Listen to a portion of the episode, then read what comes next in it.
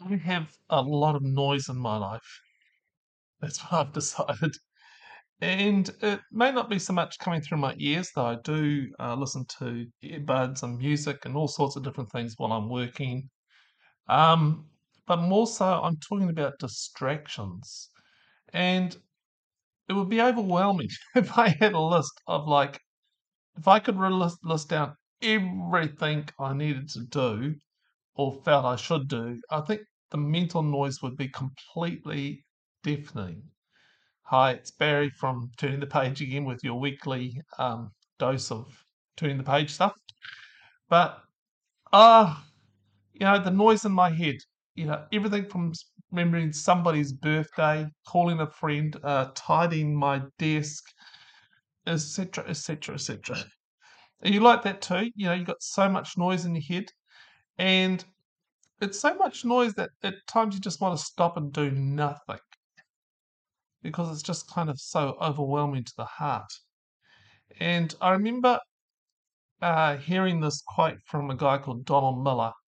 And he said, If you confuse, you'll lose. Noise of the enemy and creating a clear message is the best way to grow your business. Now, he was talking about uh, marketing and business and making sure that the business's message is clear so that, like me as a gardener, I'm not trying to sell uh, elephants or or um, or power tools or um, uh, dressers. no, my my business is gardening. Or if I was to start with turning the page, start to talk about um, race cars, you'll think, no, hold on, Barry, you're not.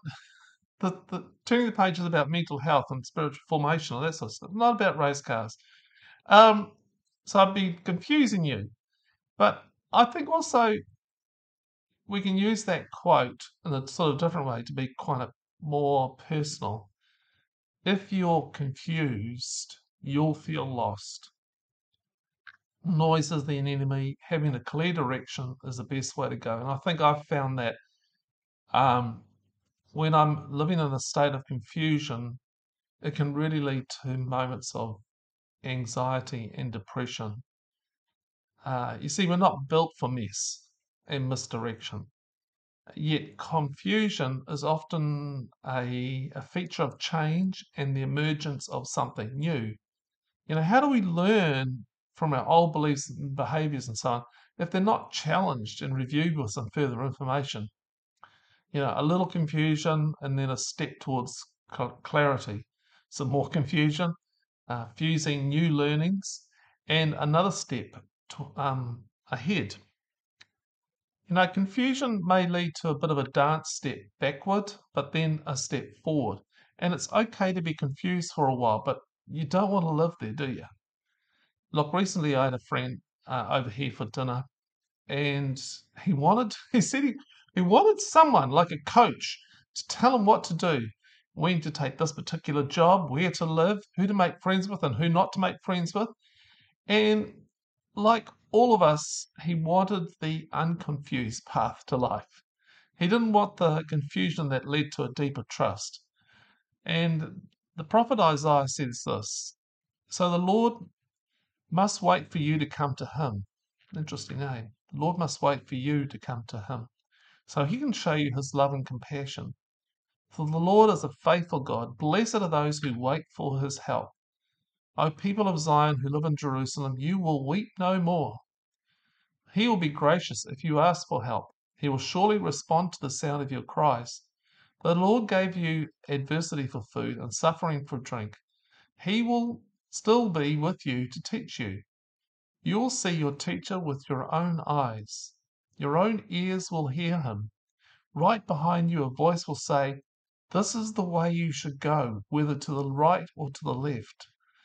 Then you will destroy all your silver idols, all your precious gold images. You'll throw them out like filthy rags, saying, Good riddance. Isaiah 30, 18 to 22. Uh, lately, before I go to sleep, I've been reading uh, a book I consider a, a, spiritual classic, Freedom of Simplicity by Richard Foster. You know, I read a few of the old musty pages and until I find a nugget that says, This is for you. So here are a few few quotes and snippets out of his book. Simplicity and solitude walk hand in hand. Solitude refers principally to the inward unity that frees us from the panic need for acclaim and approval. Through it, we are enabled to be genuinely alone, for the fear of obscurity is gone, and we are enabled to be genuinely with others, for they no longer control us. Richard Foster. Prayer frees us from anxiety because it teaches us trust, and the result is peace. Prayer and simplicity are intertwined. Simplicity means a return to the posture of dependence. Like children, we live in a spirit of trust.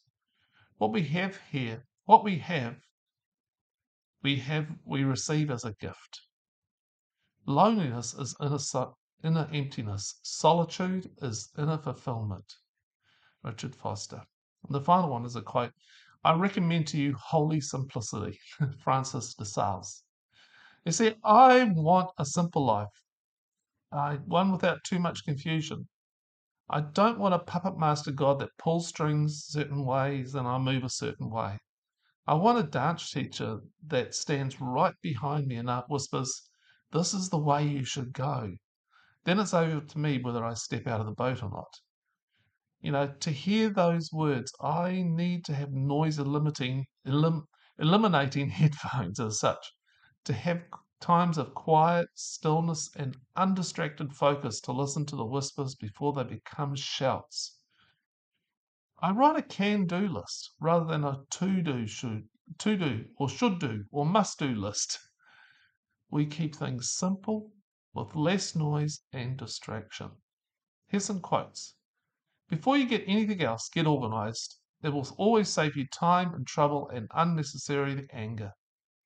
Goal setting, David Riddell. Goal setting is the only antidote to simply drifting along. Opportunity thinking is the only antidote to an ingrained pessimism. David Riddell. Keep it simple and focus on what you have to do right now. Leo Babauta. When people will not weed their own minds, they're apt to be overrun by nettles. I like that. Horace Walpole. When people will not weed their own minds, they are apt to be overrun by nettles. Truth is the offspring of silence and meditation. I keep the subject constantly before me and wait till the first dawnings open slowly, by little and little, into a full, clear light. Isaac Newton. Some questions for you to answer. How much noise is in your life? What would it take for you to stop and be silent and listen for the whispers of this is the way you should go?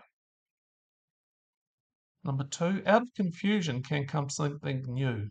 Have you had an experience like this? And three, how does confusion feature in a person's depression or anxiety?